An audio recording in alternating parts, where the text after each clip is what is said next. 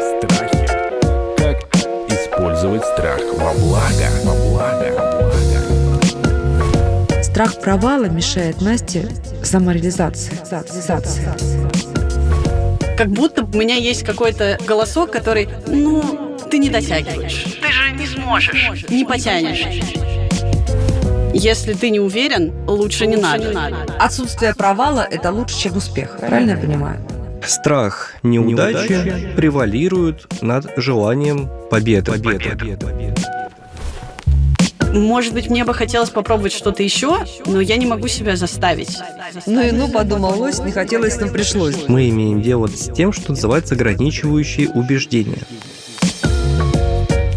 Здравствуйте, это подкаст «Страхи». Мы продолжаем наш сезон детских травм. Целая-целая энциклопедия, огромная база знаний того, что с нами случается в детстве и как потом это сказывается на нашей взрослой жизни. Нет конца просто этим историям. Мы очень благодарны нашим героям, которые приходят с ними и не просто рассказывают о своей какой-то проблеме, о своей ситуации, консультируются с нашим прекрасным экспертом, медицинским психологом, кандидатом психологических наук Артуром Тимофеем. Здрасте, Артур. Всем здравствуйте. Но и разбирая свою историю с нами, наши герои показывают, ну, какую-то новую грань, может быть, или новый взгляд, или новый подход к похожей проблеме у кого-то из вас, дорогие слушатели. Поэтому я считаю, что миссия этого сезона просто остро-остро социальная, и поэтому давайте слушать, рекомендовать, переслушивать, посмотреть те эпизоды, которые, может быть, вы еще не слышали. Это очень-очень полезно и для вас, и для ваших друзей и знакомых. Пожалуйста, им рекомендуйте.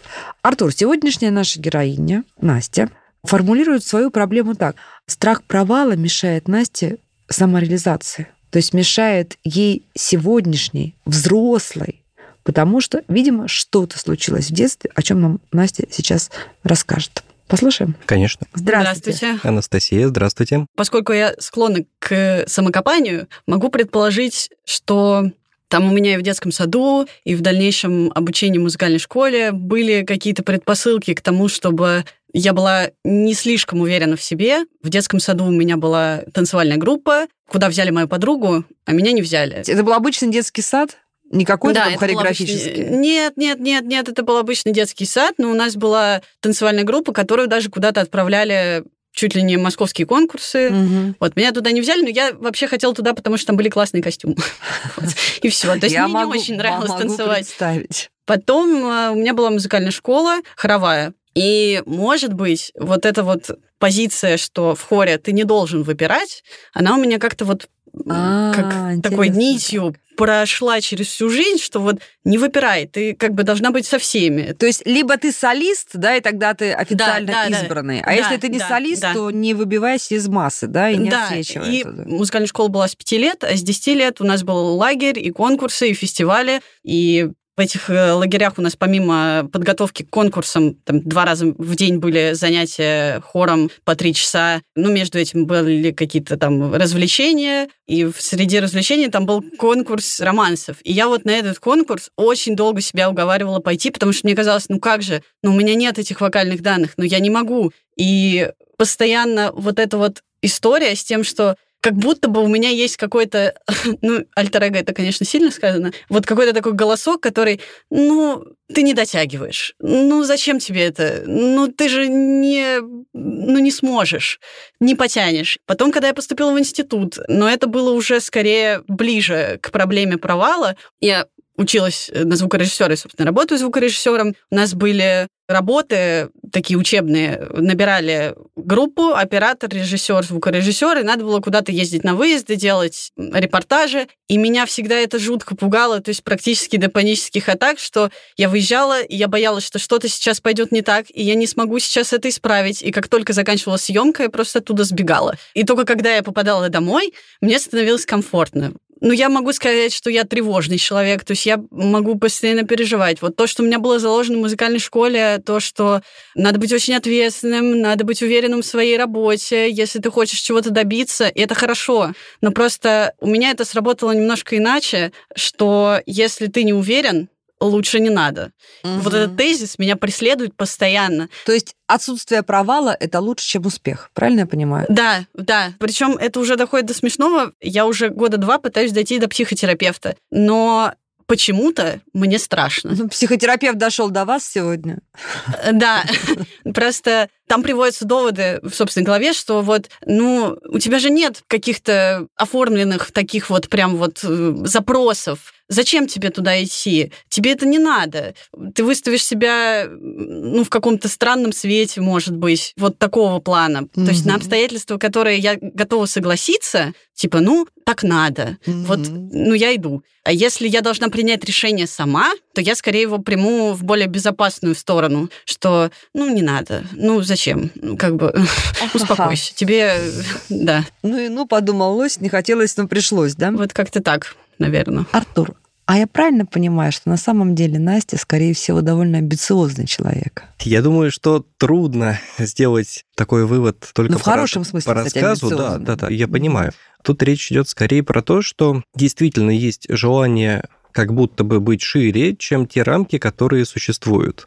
То есть, э, да, про что это амбиции? Про то, что хочется большего. Ну, там, больше возможностей для самореализации, может быть, какой-то собственной открытости, больше проявления себя, да, в чем-то. Это может быть Но новое- она же не берет эту возможность. Возможности есть, она эту возможность хочет, но не берет. Мгм. Ну вот Анастасия в целом-то очень хорошо, очень подробно все расписала. То есть мы имеем дело даже не с психотравмой и не с фобией, а с тем, что называется ограничивающие убеждения. То есть это некоторая система взглядов, которая формировалась очень долго, да, на протяжении ее детства, и не только детства, да, там и детства, и даже взрослой жизни. В рамках этой системы взглядов, Наталья, вы абсолютно правильно заметили, страх неудачи, он превалирует над желанием победы, желанием достижения. То есть, если делать выбор, то это всегда, ну, такой риск-менеджмент. Оценка рисков, если риск хоть чуть-чуть больше, чем ноль, ну, я утрирую, но все-таки, да, то лучше риска избежать. Потому что там никакая выгода, опять же, немножко утрирую, не стоит провала. Вот если я провалюсь, Мгм. это все, это катастрофа. Ну и катастрофа, скорее всего, именно самооценочная. То есть здесь риск удара именно по самооценке, потому что есть как бы внутреннее ощущение, что после провала я не оправлюсь. М, То есть провал будет настолько болезненным, да, Настя, что мне будет так больно, что меня откинет еще дальше назад, чем в той точке, в которой я сейчас нахожусь. Но мне кажется, что для меня еще большую роль играет оценка других людей. То есть даже вот в своих глазах я понимаю, что я это как-то переживу, перестрадаю, то есть мне будет больно, но ничего страшного. А вот если я в глазах каких-то других людей покажу себя с какой-то неприглядной, как мне кажется, точки зрения, Мгм. то мне кажется, вот это для меня более болезненно, чем вот собственная самооценка. А вот давайте поговорим про ту историю в вашем детстве, когда вы, я так понимаю, так и не пошли на конкурс романса. Нет, я пошла. Вот этот момент я перепорола. Каким-то образом я себя заставила, но все равно я себя чувствовала немножко странно, потому что мне казалось, что вот у этих там девочек есть голоса, а у меня он не дотягивает, но я все равно, конечно, молодец. Вроде у меня не было такого окружения в тот момент, что кто-то меня бы осуждал за Мгм. это. Ну, спела там и спела, и нормально. И, по-моему, в итоге я участвовала не одна, а с кем-то, то есть это был дуэт. Я так и не смогла вот в одиночку Сама это выйти. сделать. Мне нужен был кто-то, кто меня будет поддерживать. Ага, Анастасия, вы сказали, что никто не осуждал. А были ли те, кто поддерживал и хвалил, воодушевлял? Ну, мне кажется, что да, но как-то вот ярко выраженной такой реакции я не помню, но кроме того, что это был как концерт, поэтому там просто все хлопали в конце, и все. Не помните, хорошо вы встретили, вот когда вы выступили, как аудитория среагировала? Мне кажется, да. Но для меня это был просто эпизод, который как бы скорее был про преодоление себя, чем mm-hmm. про вот то, чтобы добиться каких-то оваций. Для меня были вот из того периода моей жизни более яркими воспоминаниями какие-то конкурсы, которые у нас проходили именно хоровые, где мы участвовали все вместе. И вот там, когда мы получали какие-то призы, там в том числе гран-при, вот тогда эмоции, которые я получала, вот это я помню. То есть mm-hmm. то, что было вместе. И вот, опять же, что в компании, в команде, это круто, ты добьешься успеха, все будет здорово. Но вот одна, я просто даже не уверена, что это плохое качество. То есть меня это закалило а как человек, говори, работающий а в команде. Говорим, да. Это интересное качество, мы не говорим, что оно плохое. А можно я еще задам пару вопросов? А у вас были солисты в хоре? Были у вас? Да, были, были. Они как-то особняком держались? У них вот было какое-то к ним такое особенное отношение, что вот вы хор, а это солист? Ну, со стороны дирижера, да было. Больше требовали с них? Или это была больше все-таки история про ну, какой-то особый успех, про какую-то там... Привилегии. Привилегии какие-то? Или их дрючили там по полной программе? Как вам А я, это? мне кажется, никогда не общалась с ними вот в таком ключе, чтобы понимать, mm-hmm. как э, складывалось там вот их репетиции, mm-hmm. там были ли у них что-то отдельное, как-то к ним относились по-другому. Я просто знала, что для меня, например, это было как данность, что вот если в произведении кто-то должен быть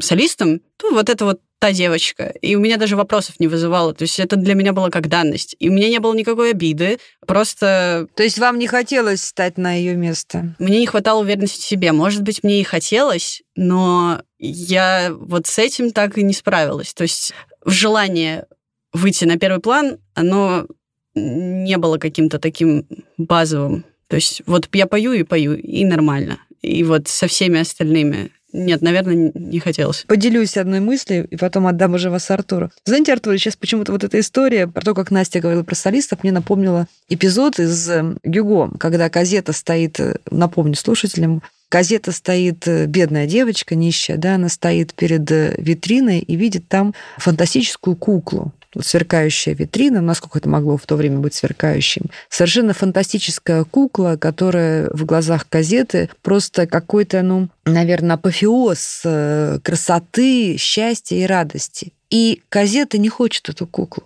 Она думает, как здорово, что есть в этом мире какая-то девочка хорошая, ну, какая-то девочка, которая эту куклу купит и подарит. То есть газета, маленькая девочка, она даже не допускает мысли, не то, что там не завидует, да, не переживает, не страдает, что не, не может быть этой куклы.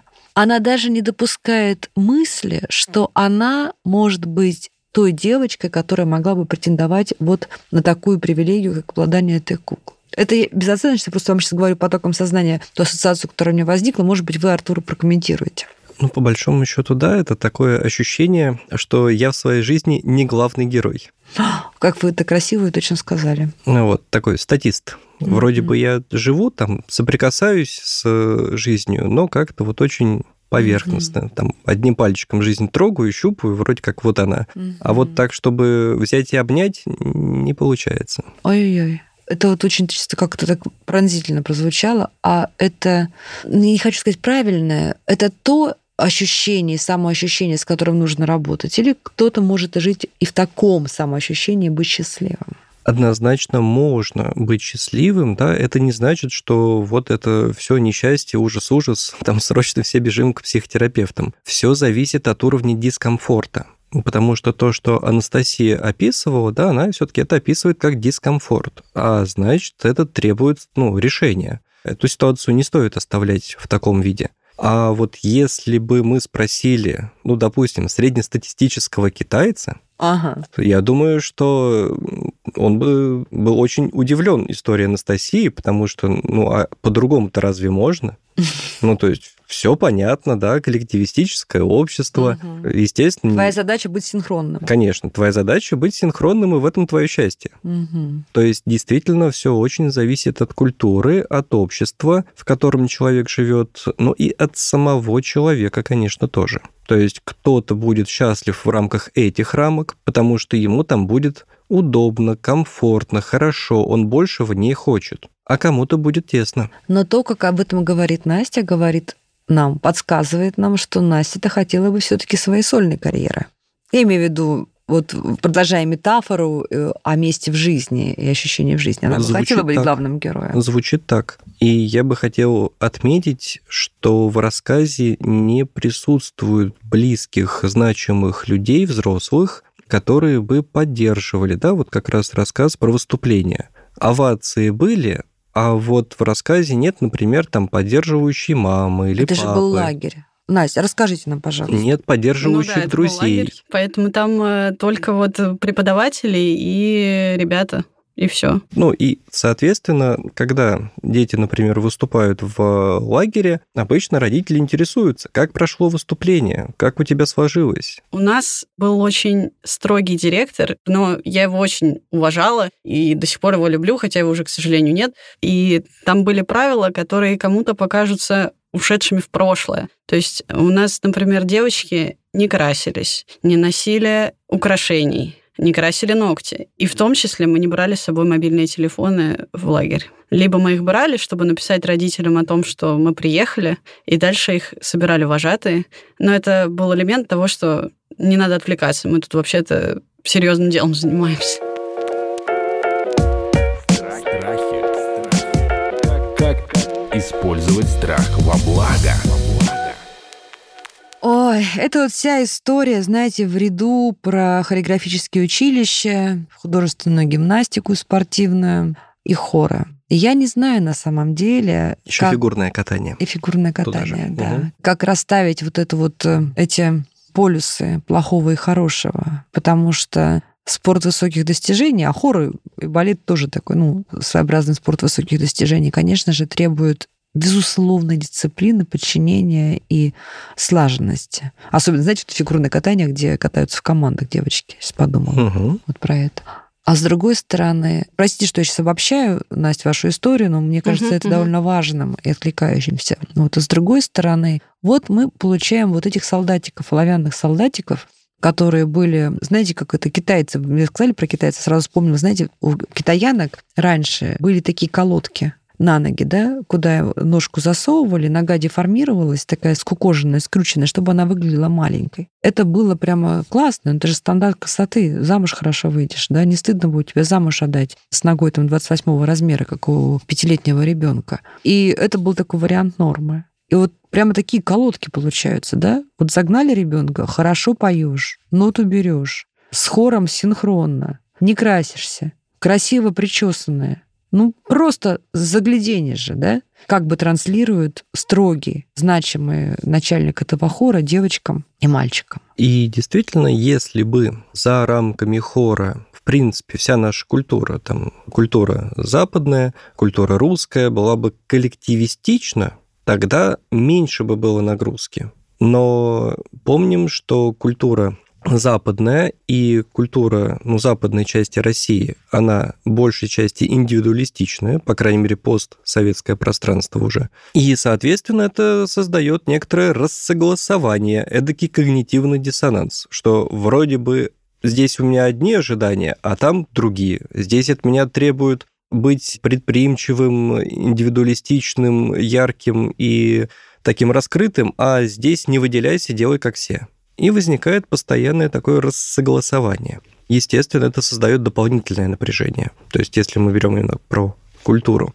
Если же мы говорим про историю Анастасии, то Анастасия, пару вопросов еще, хорошо? Да-да, конечно. Смотрите, вот Анастасия, а после того, как уже в ВУЗе отучились, как раз вы рассказывали, что практика была, да, звукорежиссерская. Да-да-да. Там уже внешнего давления, я так понимаю, было мало. Наоборот, профессиональное сообщество от вас хотело, ну, некоторые там включенность, инициатива, раскрытие. То есть не только работа командная, но еще и какая-то более индивидуальная. Да, но там, мне кажется, у меня было психологическое давление с точки зрения, что ребята, которые со мной учились, зачастую уже что-то об этом знали. То есть у меня, когда я заканчивала школу, не было вообще представления, куда мне идти. В противовес того, что в музыкальной школе как бы у нас требовались какие-то стандарты. Правда, я должна сделать ремарку, что я считаю, что все, что было сделано, было правильно, потому что ну, мы бы не добились тех результатов, которые, возможно, не добились бы. Может быть, и добились, но никто не знает. Угу. Которых мы добились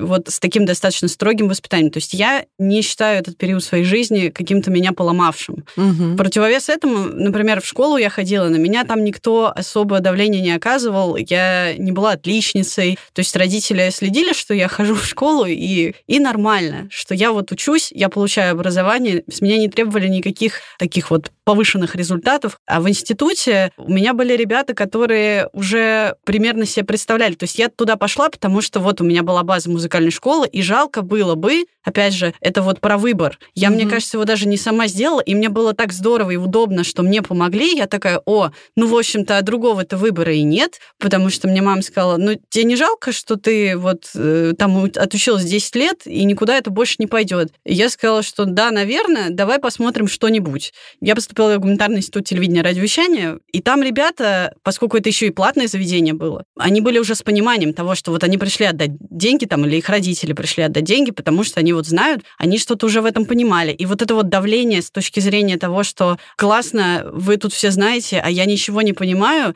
и вот как будто бы было бы осуждение, что да это же элементарно. Хотя я понимаю, что, скорее всего, не было бы. Но где-то в голове у меня крутилась вот эта мысль, ну Настя, как же я, я, я правильно понимаю, соответствовать. никто вам не говорил, да, что, ой, Настя, ну ты нет, не знаешь? Нет, Это все были ваши воображаемые, так сказать, друзья, которые вам э, Да, подсказывали, что не надо было. Да, да, да, да. Ну, может быть, там были от ребят, ну, в формате шутки, типа, да ты что, это же там это. Но для меня почему-то это было такой царапиной на душе, что вот как-то, наверное, надо бы было это знать, а я не знаю, и что же делать. То есть вот здесь проявлялась А и тревожность. что же вы делали? А что же вы делали? Я начинала заниматься самокопанием и больше молчать, может, не знаю.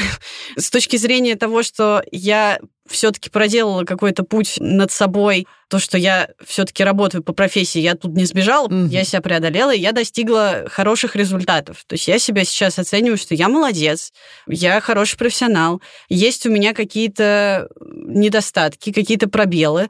Возможно, вот с точки зрения выезда там на съемки, например, то, что у меня было и в институте, я боюсь этого до сих пор. Потому что, вот мне кажется, а что, если я не смогу? Тогда это было просто как практика, а сейчас от меня требуют результатов, потому что это работа, здесь уже планка повыше, а еще мне за это деньги платят. А если я не справлюсь, Эдакий Вот, синдром и- самозванца. Ну да, то есть у меня, допустим, после института или даже, по-моему, в процессе учебы на каком-то из э, вечеров встреч там меня спросили, как твоя учеба, на кого ты поступила, я сказала на звукорежиссера, и они такие, о, а нам нужен звукорежиссер вот в школу. И мне там платили какие-то очень смешные деньги, но вот этот синдром самозванца, он меня оттуда вытурил где-то через несколько месяцев, потому что мне казалось, что я недостаточно квалифицирована для этого. Ну как же вот мне сейчас денежку заплатят, при том, что она была, ну, очень маленькая. И занимала это там у меня, не знаю, раз в месяц, в два, три часа из моей жизни.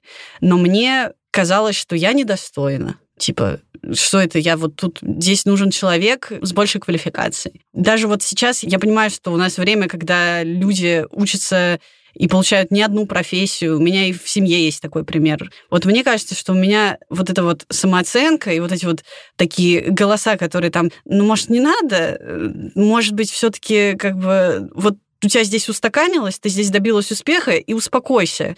Что ты еще-то хочешь? Может быть, мне бы хотелось попробовать что-то еще, но я не могу себя заставить, потому что я боюсь, что у меня не получится, а я потрачу время, ну вот и все такое. У меня был пример того, что когда я была в декрете, мне было очень скучно, и я пошла учиться в кулинарную школу. И Я очень люблю своих родителей, но у меня у мамы есть такой пунктик иногда, что вот тоже, может быть, это ее голос где-то у меня отдается там на подсознании, что зачем тебе это надо сейчас? То есть вот я так получала права. В 17 лет я пошла учиться водить, потому что мне очень хотелось этого. Она мне говорила, что ну ты же не можешь себе сейчас позволить машину. Зачем тебе это сейчас надо? А вы сделали, вы все равно пошли. Да, я все равно пошла. закончили? Я получила 18 Получили лет права? Да, я закон... получила права, вот, совершенно счастлива, мне очень нравится водить машину. А мама что сказала? Ну, мы как-то замяли этот вопрос и больше его не поднимали. Потом был такой прикол тоже с кулинарной школы. И мне казалось, что, а может быть, все-таки мне попробовать вот себя переквалифицировать в повара, там, это же интересно, мне очень нравилось готовить.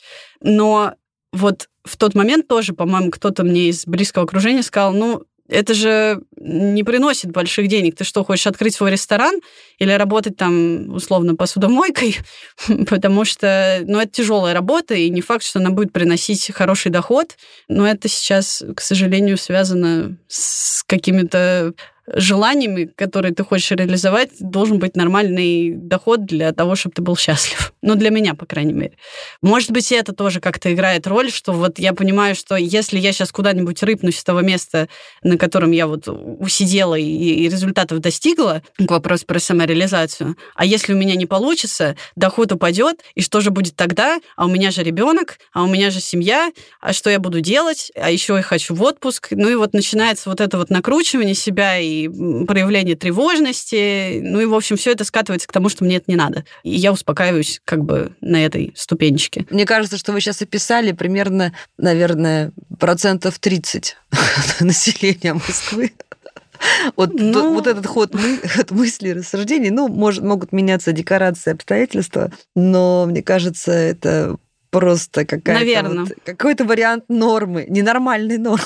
Ну, это Давайте точно. нам, Артур, рекомендации, это потому что точно вот про рекомендации норму. Насти, сегодня, то, что сейчас скажет Артур, Настя, друзья, значит, берем сейчас телефон или листочек и карандаш и записываем все, что нам будет говорить Артур, потому что каждого третьего из нас это касается. Давайте. Ну, Лечите нас. Ну, во-первых, лечить не от чего, это все-таки норма, причем такая, ну, абсолютная хорошая норма, да, мы не говорим ни про какую психиатрию. Единственное, что есть, да, это вот эта система ограничивающих убеждений, то, что Анастасия называет, да, такими голосами. Ну и понятно, что эти голоса у разных людей могут э, быть разными. Для кого-то это строгая мама или там строгий дедушка, бабушка, угу. папа, кто угодно, строгие тренера, одноклассники, учителя. То есть это некоторые голоса, которые говорят о том, что ну куда ты рыпаешься, ну не получится, ну знай свое место, куда ты лезешь. И в итоге смещается некоторый критерий при оценке нашей цели. Да, вот есть какая-то цель, которую мы хотим достичь. И у нас смещается критерий. Он смещается в сторону рисков. То есть либо мы ориентируемся на результат, то есть хочу достигнуть. Либо мы оцениваем риски. Не, подождите, но ведь э, то, что говорит Настя, это совершенно понятные здравые риски. У нее ребенок, угу, нужно угу. платить за учебу, там коммуналка, одежда. Так. Она же не только за себя отвечает. Конечно. Например. Ну как же, она, она, я бы точно так же рассуждала. Логично. Но, кстати, опять же, в этом рассказе не фигурируют люди, которые могут оказать поддержку. Ну а как? Вот ты взрослый Это человек. Это очень интересное замечание. Я никогда об этом не думала. Угу. Мне кажется, как бы в семье, например, у нас папа был добрым полицейским, скажем так, а мама была злым полицейским. Но, тем не менее, все вот эти рекомендации, они были по-доброму сказаны. Даже вот, угу. вот э, руководитель нашего хора, то есть это не было что-то такое, ты не справишься, у тебя не получится. Это заворачивалось в какую-то такую красивую упаковочку, что у меня даже вопросов не возникало, типа, ну, наверное, так надо. Вот это, опять же, какое-то полагание на чей-то другой выбор, с которым я вынуждена согласиться как бы, и как будто бы я не научилась из-за этого выбирать сама, понимать, чего я хочу, и делать какие-то собственные шаги, собственные решения, а все время полагаться на кого-то, что вот подскажите, пожалуйста, а, ну вот вы так, ну, значит, вот выбора нет, значит, вот это самый верный путь. Вот как-то так. Угу. Анастасия явно анализировала этот вопрос, и ну, ее аналитика очень хорошая. Вот то, что она говорит, это вот прям здорово. И тогда следующий шаг, да, это научиться как раз брать на себя собственную ответственность и отдавать некоторую ответственность другим людям, которая, что называется, тебе лишняя, да, там не принадлежит. Про что я говорю? Ну, например, есть какая-то задача, даже там попробовать себя в кулинарии. И тогда есть оценка других людей, есть оценка собственная. И необходимо их рассматривать как рядоположные. То есть, что думает один человек, что думает другой, что думает третий, какие вообще варианты развития ситуации существуют, какие есть позитивные варианты развития ситуации, какие есть негативные варианты развития. Негативные варианты мне есть чем скомпенсировать. То есть даже если вы отталкиваетесь от рисков, то все равно вот в этот анализ того, что вы будете делать в дальнейшем, нужно добавить возможности. То есть, если отталкиваетесь от рисков, то а мне есть чем эти риски компенсировать. То есть, что я буду делать в негативном варианте, а что я буду делать в позитивном варианте. И, соответственно, а что мне даст позитивный вариант. Если отталкиваться только с точки зрения логики, то а зачем мне нужно куда-то двигаться? То есть, а что я получу на выходе? И вот это некоторый вкусный результат, когда я знаю, чего я хочу. Я знаю, какие риски могут последовать, я знаю, что я буду делать в случае, если эти риски оправдаются, но тем не менее я все равно знаю некоторый и позитивный итог, то есть некоторый позитивный маршрут, который у меня есть. Он для меня проглядывается, да, он не скрывается за этими рисками, а я знаю, что может быть и позитивный вариант. И, соответственно, ориентируюсь, рассматриваю позитивный вариант или там варианты, а как я могу именно их достичь и что я получу в итоге. И если возникает ощущение, что да, в целом риски я контролирую, а позитивный результат достаточно вкусный и он притягательный, то тогда решиться на вот этот шаг и попробовать себя в новом направлении будет гораздо проще. Можно я в финале еще такой вопрос, метафору задам? А вы когда, Настя, учились на этих кулинарных курсах, у вас бывали ли случаи, что вы готовили какое-то блюдо, и оно потом отправлялось в помойное ведро? Они все забирались с собой, нет, там такого не было. У а меня... просто когда дома что-нибудь готовили, экспериментировали, неужели не бывало так, что... Такое было, такое было, я очень расстраивалась, но переделывала. Но вы же понимаете, что вот те выброшенные, переведенные продукты, спущенные, так сказать, в унитаз или в мусорное ведро от не получившегося блюда, это было на самом деле вложение вложением в тот навык, который вы формировали, и в то умение, которое у вас так постепенно приобреталось. Вы же шли на этот риск?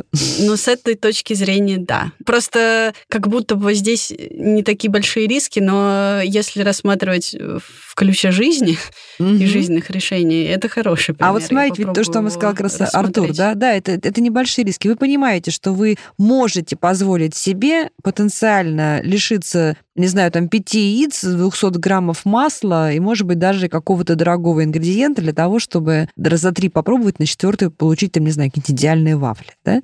То есть mm-hmm. это риск, который вы можете себе позволить. Вы его себе разрешили, этот риск. Угу. Мне кажется, да, Артур, ну, можно да. это расширить, вот эту метафору житейскую? На... В целом, да. Думаю, что можно. Стратегию.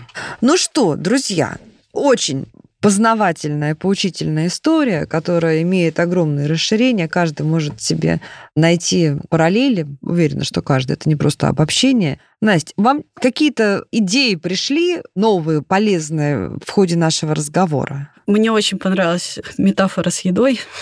Наверное, если рассматривать вот так вот э, какие-то жизненные истории, мне будет чуть-чуть легче. То есть можно проводить какие-то параллели для себя, для собственного успокоения, что вот, а если посмотреть на это вот как-то так, то, наверное, это не так уж и страшно, если что-то пойдет не по плану. Ну, либо переехать в Китай, как сказал Артур вначале, что там для китайцев это норма, что все одинаковые. Ну, я думаю, вот. что поздно, же вы уже товарищ сформировавшийся. Поэтому лучше будем это слушать да. Артура Тимофеева. Да. Да, спасибо. И свое сердце. Ну что, друзья, мы говорили не о травмах сегодня, мы говорили скорее о неких обстоятельствах и стереотипах, которые закладываются в детстве и потом мешают нам реализовывать себя так, как мы бы хотели, и ставят нас в, как Артур говорит, да, ограничивающие условия, да, взбегающие даже в какие-то ситуации. Ну, скорее, ограничивающие убеждения, убеждения. да, система взглядов, когда собственные возможности, они оцениваются неадекватно низко, а возможный результат позитивный принижается, а риски начинают преувеличиваться и катастрофизироваться, когда возможный риск, он рассматривается как, ну, все, катастрофа, потеря вселенского масштаба. Должны быть какие-то допустимые потери которые мы себе разрешаем для того, чтобы двигаться дальше. Есть о чем подумать. Спасибо огромное нашей героине Анастасии, спасибо куратору этого сезона, медицинскому психологу, кандидату психологических наук Артуру Тимофееву. Друзья, подписывайтесь, сезон детских травм продолжается. Обязательно переслушайте сезоны, которые вышли раньше. Найдите те, которые будут особенно полезны для вас. Меня зовут Наталья Лосева, подкаст «Страхи». Подписывайтесь на подкаст на сайте ria.ru в приложениях подкаст с Web Store и Google Play. Комментируйте и делитесь с друзьями.